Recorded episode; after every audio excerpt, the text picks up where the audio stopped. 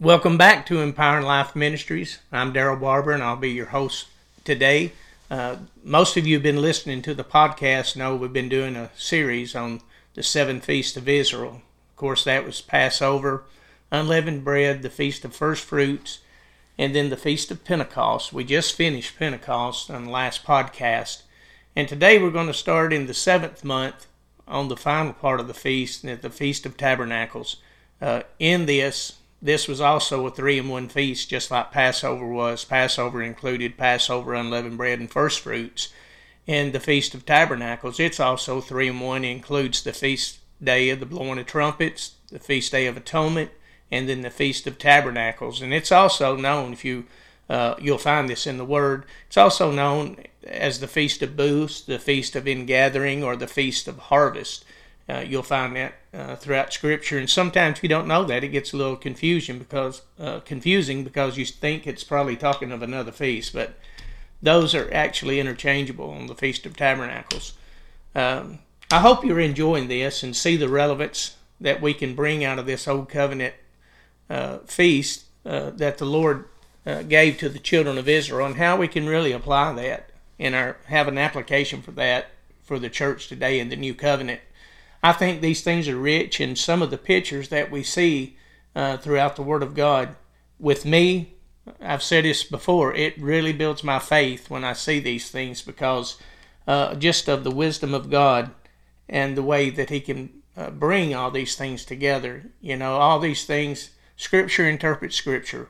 And uh, when you see some of these things, you can see the type and the shadow that was there uh, in that. So let's begin today on the Feast of Trumpets. It takes uh, we'll take our text out of Numbers chapter 10, and we're going to read verses 1 through 10. It says, The Lord spake unto Moses, saying, Make thee two trumpets of silver, of a whole piece shalt thou make them, that thou mayest use them for the calling of the assembly, for the journeying of the camps. And when they shall blow with them, all the assembly shall assemble themselves to thee at the door of the tabernacle of the congregation. And if they blow but with one trumpet, then the princes which are the heads of the thousands of Israel shall gather themselves unto thee. When you blow an alarm, then the camps that lie on the east part shall go forward.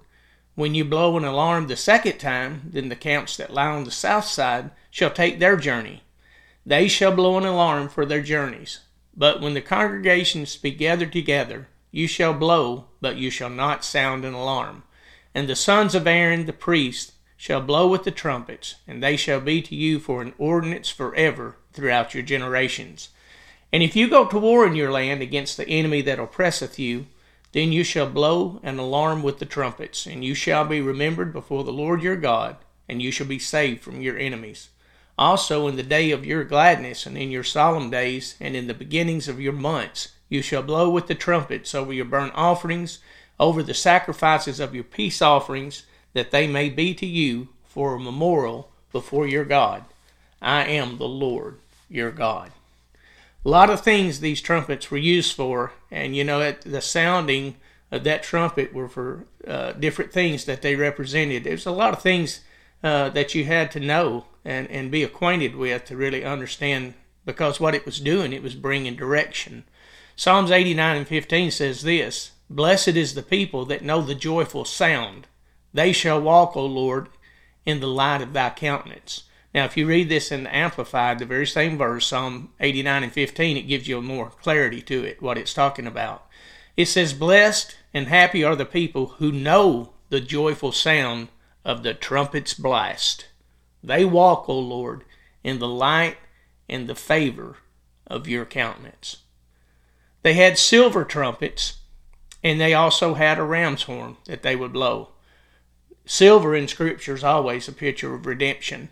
And some believe these silver trumpets, they were made of one piece, actually, is what Scripture says. And some believe they were made from the atonement money after the numbering of the children of Israel. You can read about that in Numbers chapter 3, uh, verses 40 through 51. So these are redemption trumpets, if you would, the silver trumpets. The ram's horn that they had came from a dead male ram. In other words, it's the message of the finished work of Jesus Christ. Uh, this was also known as the Jubilee trumpet, and that's the trumpet. Jubilee is where all the captives go free. We blow that trumpet today so men can know that Jesus has set them free and they can enter into the kingdom of God. That should be the trumpet blast going from every one of our mouths and, and uh, the declaration that we make for people to come into the kingdom of God. This is a this is a message of absolutely excellent good news that we can share with people. There were two different trumpets, the silver trumpets and the ram's horns, and two is the number of testimony or witness throughout Scripture. And the Bible says out of the mouth of two or three witnesses, every word will be established. So a trumpet is really a type of the prophetic voice. That's how it really applies to us in the new covenant today. In Revelation, and uh, it, I want to say this, it's the book of the revelation, singular, of Jesus Christ. It's not revelations, plural. It's one revelation. The entirety of the book is the revelation of the Lord Jesus Christ. And that's the way when we read this book, we should really uh, be thinking about it and have our minds wrapped around that because it is revealing who Jesus is. In Revelation chapter 1, verses 10 through 12, John says, I was in the Spirit on the Lord's day and heard behind me a great voice as of a trumpet, saying, I am Alpha and Omega, the first and the last. And what thou seest, write in a book, and send it unto the seven churches which are in Asia, unto Ephesus, unto Smyrna, unto Pergamos, unto Thyatira, unto Sardis, and unto Philadelphia, and unto Laodicea. And I turned to see the voice that spake with me, and being turned, I saw seven golden candlesticks.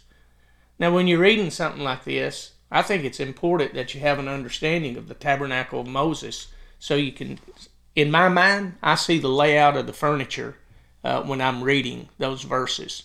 And to me, it says, it says, being turned, I saw seven golden candlesticks. Well, that lets me know that he was standing at the table of showbread, feeding on the finished work of Christ. See, the showbread was uh, 12, it was two stacks of six. It was actually 12 pieces of bread. But the showbread was known as the bread of his presence. And listen to me, when we're feeding on the finished work of Jesus Christ, when we're feeding on the Word of God, revelation comes to us and we get circumcised ears so we can hear what the Spirit is saying to the churches in this time. And notice it said also, he heard a voice as of a trumpet, because prophetically that's what the that's what our voices are. Our voices become trumpets. I think it's Jeremiah said, "Set the trumpet to thy mouth," uh, and, it's prophetic of speaking of speaking a prophetic word of God.